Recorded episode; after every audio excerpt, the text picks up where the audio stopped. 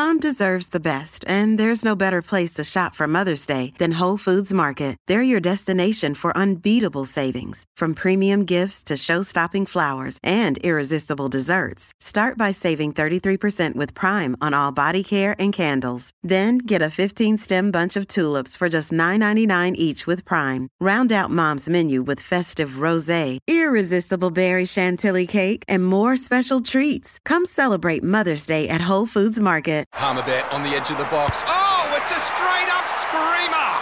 Download our app today and enjoy straight up screamers this FIFA World Cup with great odds, great promos, and same game multi at Palmerbet. Gamble responsibly. For gamblers' help, call 1 800 858 858. Off the bench with Paul Hasleby and Rob Beaver. Yes, hello and welcome to another edition of Off the Bench. Rob Beaver and Paul Hasleby with you on a Saturday morning. What a Saturday morning it is as well, right across the wonderful state of Western Australia. As I say, good morning to you, Paul Hasleby. Good morning, Robert Beaver. Fantastic to be with you, and uh, it's great to have the cricket back on the airwaves, and that's the men's cricket. The women's Big Bash has been outstanding. Mm. Unfortunately for our Perth Scorchers, they haven't been able to progress to the final. But what about our Aussies just smashing them around? Some big scores. They're all in form. Finch, Warner, also Smith and Maxwell as well. Looks like it's going to be a big summer for our Aussies. Yeah, certainly does. Smith, little bit shaky, I thought, off the first probably 25 to 30 deliveries that he faced, but pretty much from the moment he was given not out in that overturned LBW call, I thought he really put the pedal to the metal, powered the Aussies to a big score as well. Did you enjoy the WBBL? Because I thought it was fantastic. It's growing in stature every year. Yeah, it's it's a fantastic uh, product, and I think what Cricket Australia did really well, uh, particularly this year, and I, I think part of it's due to COVID. Obviously, we know what happened with the uh, the World Cup that was cancelled. Was supposed to happen in October, but it, it had time to breathe. It was in its own space. I know the NBL hadn't quite started. You know, all these different things came to the fore, and I think given the the depth of talent that is, the Australian national side has, and obviously that spills over into the WBBL, uh, but also the internationals that they were able to bring over as well, really highlighted the quality of women's cricket. And this was, I think, the sixth uh, iteration of the WBBL.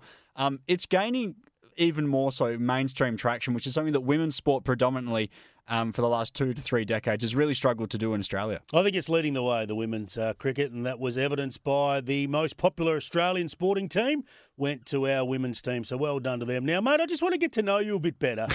I know you love your basketball. I've only been doing but, it 18 months. Go on. But, go uh, on. you know, I want you to rank the sports that you love from one through to five. Uh, we know, One- is one being- basketball number one? Are we talking sports or leagues? So do I have to differentiate? Do I have to differentiate between different codes of football or different? You know. No, just sports. Okay, just sports. One being most liked. Yes. Basketball. You love your NBA more than your NBL? Uh, y- What do you have against Australia? I don't have anything against Australia. I, I think it, the reality is that the NBA is the preeminent basketballing league in the world. The NBL has made significant strides in the past five years under the leadership of Larry Kestelman. Um, to the point where, in fact, the last five jerseys that I have bought, basketball jerseys, four of them have been NBL jerseys. Only one of them has been an NBA jersey. So that should give you an indication of how far the the NBL has come. But basketball one, uh, probably AFL two. I'd probably say in terms of being a, a spectator, probably cricket three. Oh, probably oh, it gets a bit tough here. Probably ice hockey if I'm watching it live. I love watching uh, the Perth Thunder when they had seasons. Of, uh, obviously, didn't have one this year, but I love that watching the ice hockey. A great thrill, and uh, probably oh, I don't know, maybe hockey or NFL or something after that. But that that's pretty much where it sits at the moment. Yeah. Bit different to me. I've got AFL one, cricket number two, tennis at number three. Yeah. Enjoying my tennis. Looking forward to the Australian summer. If it goes ahead, that's another talking point. Then at number four, I've got basketball. I don't mind, mind watching a bit of NBL. I don't watch the NBA, so to speak. And at number five, soccer. A good game of soccer is enjoyable. Unfortunately, we don't see enough good ones. No, that is true, and I, I was um, remiss of me to overlook tennis entirely there, Because I'll tell you what, there are a few things better, and this can be said with the Tour de France as well. There are a few things better than being up till midnight, one in the morning, watching a really quality game of tennis or a really quality chase by the peloton in the Tour de France. That's all we've got time for for this part of off the bench. When we come back, Hayes, the dig, the rookie list in our sights. Off the bench with Paul Hasleby and Rob Beaver. Welcome back to Off the Bench. Rob Beaver, Paul be with you on your Saturday morning. Time for this. The Dig. Dial before you dig. The essential first step. Yes, Hayes. There's been a lot to talk about during the week, but the thing that has captured the attention of the Australian sporting public more than most, and this is something that I, I haven't met anybody that disagrees with this, but talk us through the AFL rookie list and what is wrong with it at the moment. Well, basically, if you're anywhere between 30 and 50, you're still a chance to get on the rookie list. That's, That's what the AFL is saying. Eddie Betts was on the rookie list. We've seen Drew Petrie Mm. in the past. It was not designed for that reason. In fact, I saw the statement from the Commission going back to when the rookie list first began. It was for the development of younger players, less Mm. mature players, to give them access to the training environment in the hope that they would obviously take to that and improve and then go onto the main list, like an Aaron Sandilands back in the day, or a Dean Cox is Mm-hmm. another very good example. Anthony Grover was one that was not quite ready as an 18 year old, onto the rookie list, and away you go. But Matthew Boyd, another one from the Bulldogs. yeah, I just don't understand why they can't just say, here's the list. It's 44. Do whatever you want with it. If you want to have Category B rookies and even Category B rookies, do we really want to be promoting uh, other codes and other sports as well? Because you know, then you don't. Then you have a scenario where the best 44 players in Australia. Aren't on the list. If you want to be another coder, go and do your stint in the waffle because I guarantee by the time you finished your waffle or your SANFL days, you'll be ready and better prepared for the heights of AFL. I I agree with some of what you said there. The category B thing I don't mind so much in the sense that you have to meet a certain criteria. So to me, you're not really taking spots away out of people who are naturalised through the Australian. What do you mean you're not taking spots? No, no, because the reality is that What about Hayden Sloyth at South Fremantle and all these guys If he- if he- waffle? if he- Their spots. if he was going to be drafted, he would have been drafted regardless. But so- he is better than these guys. Hundred percent. But does he have the potential to go? F- these other players, these Category B players, obviously they believe the clubs have the potential to be better than Sloth, or they see something, whatever it is, that's not for me to comment on. But I don't have a problem with the Category Bs. The rookie list is a joke. Um, Steve Hocking was on our program in the last week, and he said as much. And it's Steve Hocking is the master of uh, word manipulation and, and you know putting things across in a very calm and measured way. But when the general manager of football from the AFL comes out and says we should probably change the name of that list. I think there's a problem. So you either, A, as you say, you take it back to what it was supposed to be back in the day and you go, this is the criteria, whether it's you have to be under 21, you have to have played less than 30 games, whatever the criteria they decide is, or you scrap it all together. And then part of it, what they came up with, Beaver, throughout the week was some of the rookies can be paid outside the salary cap. what an absolute joke. Just increase the salary cap by whatever Oh. you need to do. It's not that hard. Here it is. It's 13.3 million instead of 13.2. And now you don't have to pay outside the salary cap. It just doesn't make sense. Simplify it. And listening to a lot of the listeners from our show throughout the week. They've been very frustrated at hmm. this, and I think the AFL are just losing their way. They're trying to Americanise a lot of the draft process, the points, the recruiting, the trade week, and I just feel they're losing, particularly the older demographic that are involved in the AFL. Maybe some of the youngsters that have grown up with the NBA and the NFL, they understand a little bit more, but the feeling I get is the older people are getting a bit left behind. As someone who probably falls into the category of a younger generation, let me say this once and for all, Hayes. I love NBA, as we discussed off the top of the program, more than nearly anybody uh, that I know. Oh. The AFL draft points academy bidding system is a disgrace and a joke. It makes no sense. There's no clarity. There's no um, understanding of it from the casual fan. And even when you get these list managers and all these people on, and you say, "Can you explain it?" and they go, "Well, look, everything's assigned a points value, and it's basically just bidding." Are you kidding me? That's the explanation you give to the public is that there's a points value. I know it's actually transparent. It is published somewhere what every pick is worth in points, but I don't think the um the general public actually understands or has half an idea of the reason things happen. We all just turn around and go, "Oh, that Western Bulldogs Academy prospect this year, he'll go number one, but the Bulldogs will bid and the Bulldogs will get him because that's what we've been told six months ago, and that's what's going to happen on draft night. That's all we've got time for on the dig. Plenty more coming up after the break. Off the bench with Paul Hasleby and Rob Beaver.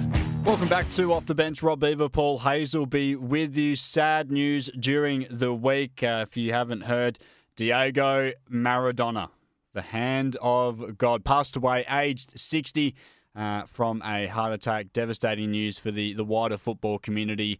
Uh, and a man who provided so much joy to so many people. But Hayes, um, I think in many ways, the hand of God Was it a handball? Probably. It obviously wasn't called on the day, but I think it adds to his legacy like few others can claim.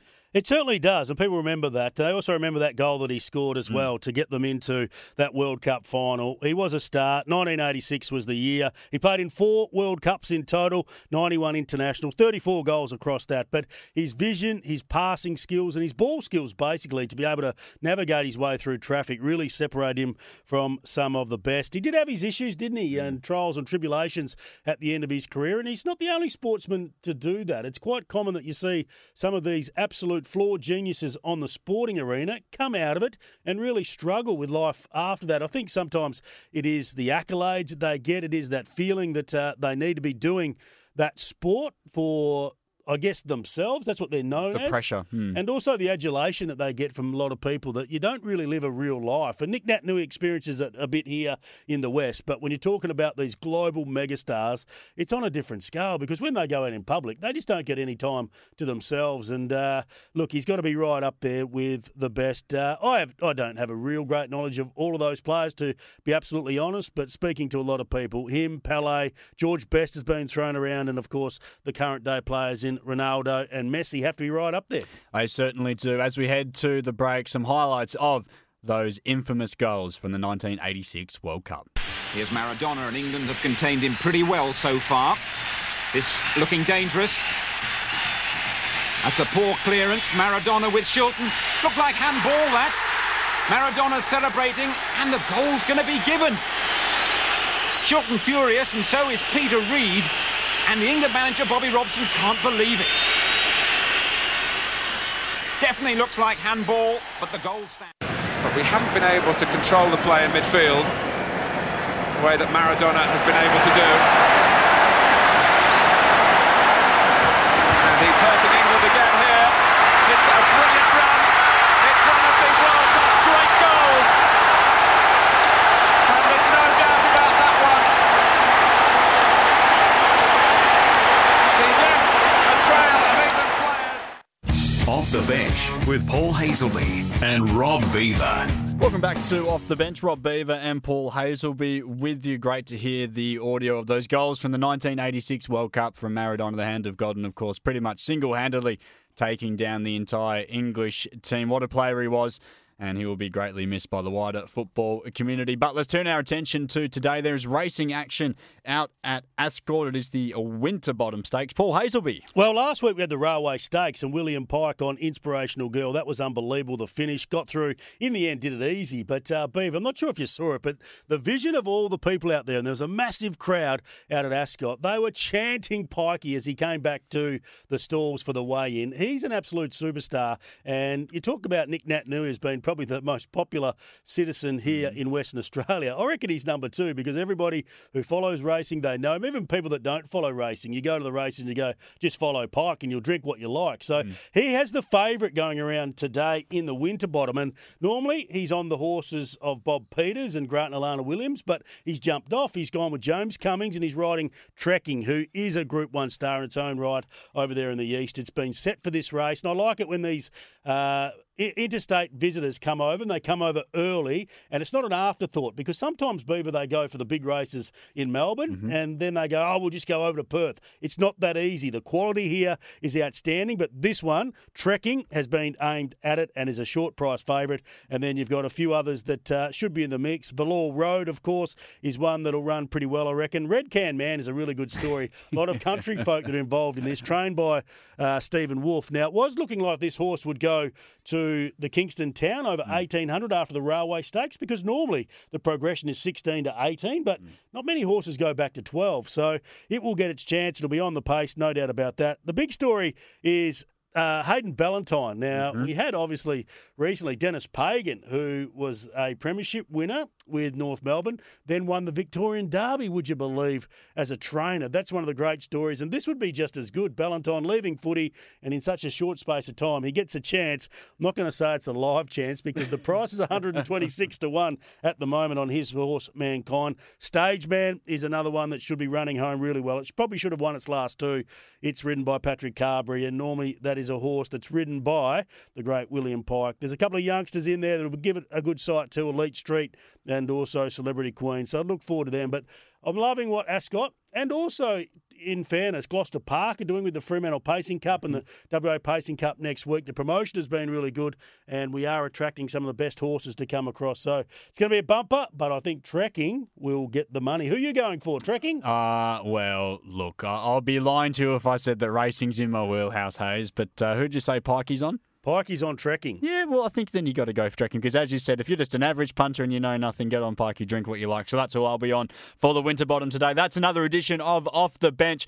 Hope you've enjoyed it wherever you are in WA. We'll see you next week. It's Tyre Power's Big Footy Final Sale. To kick things off, you can get the power to buy three and get one free on selected Toyo passenger car and SUV tyres. Tyre Power's Big Footy Final Sale can't last. Visit tyrepower.com.au now.